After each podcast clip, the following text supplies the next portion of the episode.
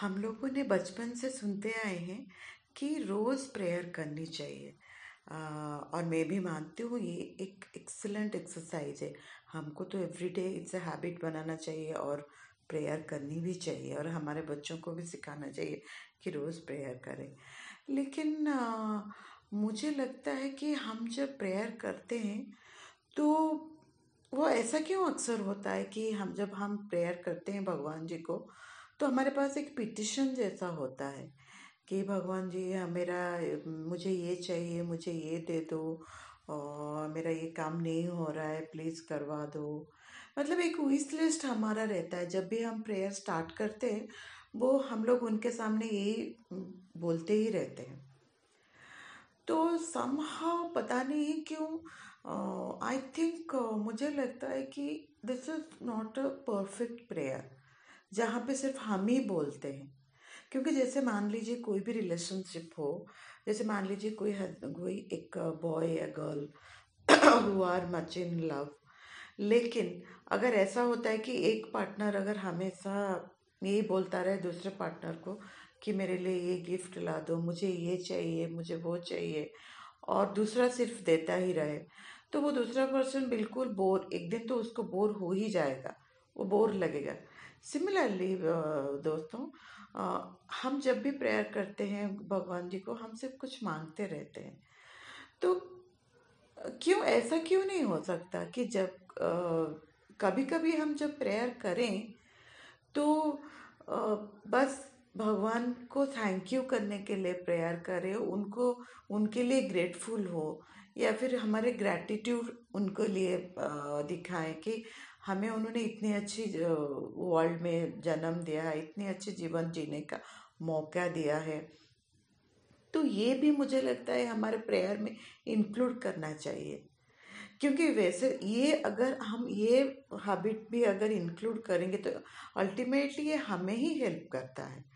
क्योंकि अगर हम अपना ग्रैटिट्यूड और ये ग्रेटफुलनेस दिखाएँगे ये जो फीलिंग है, अगर अपने अंदर लाते हैं तो ये हमें हेल्प करता है हमारे लाइफ में फोकस होने के लिए। हमारे लाइफ को एक बैलेंस लाइफ हम खुद ही देते हैं।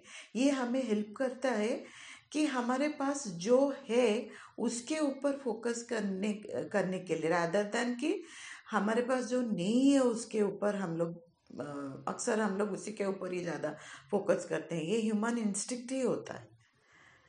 तो ये हमार ये फीलिंग हमारे अंदर एक कंटेंटमेंट लाता है। हमारे वेलबींग के लिए बहुत ही बहुत ही ज़्यादा हेल्पफुल है। और और प्रेयर में क्या होता है ना, ये सिर्फ़ हम ही लोग ही बात करते हैं। हम ही बोलते हैं कि भगवान हमें चाहिए चाहिए it's only we only we are only we only talking तो ये जो प्रेयर में एक कनेक्शन होता है हाँ जब हम प्रेयर करते हैं तो हमारा एक इंस्टेंट कनेक्शन होता है गॉड के साथ। और वो कनेक्शन ठीक से नहीं बैठता अगर सिर्फ़ हम ही बात करें। कभी कभी हमें सुनना भी चाहिए। साइलेंटली क्वाइटली बैठ के जब हम प्रेयर कर रहे हैं तो हमें सुनना भी चाहिए। क्योंकि भगवान भी हमें तब हमसे बात करते हैं। और उनका बात सुनने उनकी बात सुनने के लिए हमें साइलेंट रहना पड़ता है क्वाइटली सुनना पड़ता है। क्योंकि दोस्तों, भगवान तो हमारे अंदर ही है ना तो उनकी बात तो हमारे अंदर से ही आता है। तो बस उसको सुनने के लिए हमें पेशेंटली थोड़ा काम एंड क्वाइटली बैठ के दान जैसे करके प्रेयर करना चाहिए।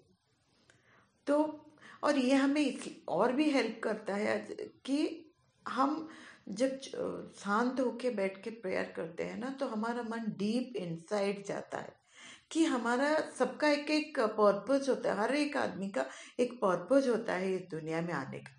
तो वो हमें जो मिस्ट्री है, वो हमें सॉल्व होता है जब हम क्वाइटली बैठ के मेडिटेशन करते हैं या प्रेयर करते हैं कि हमारी एग्जिस्टेंस क्या है इस लाइफ में, हम क्यों आए हैं इस वर्ल्ड में।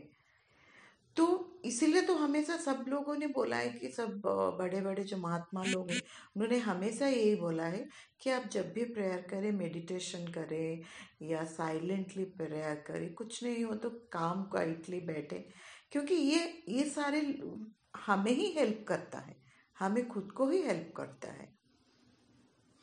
तो इसके बारे में बिल्कुल ज़रा सोचिएगा। कि क्या हमें आप लोगों को नहीं लगता कि हमें भी भगवान को कभी कभी थैंक यू बोल के उनका प्रेज करना चाहिए? हमारे प्रेयर के थ्रू थैंक यू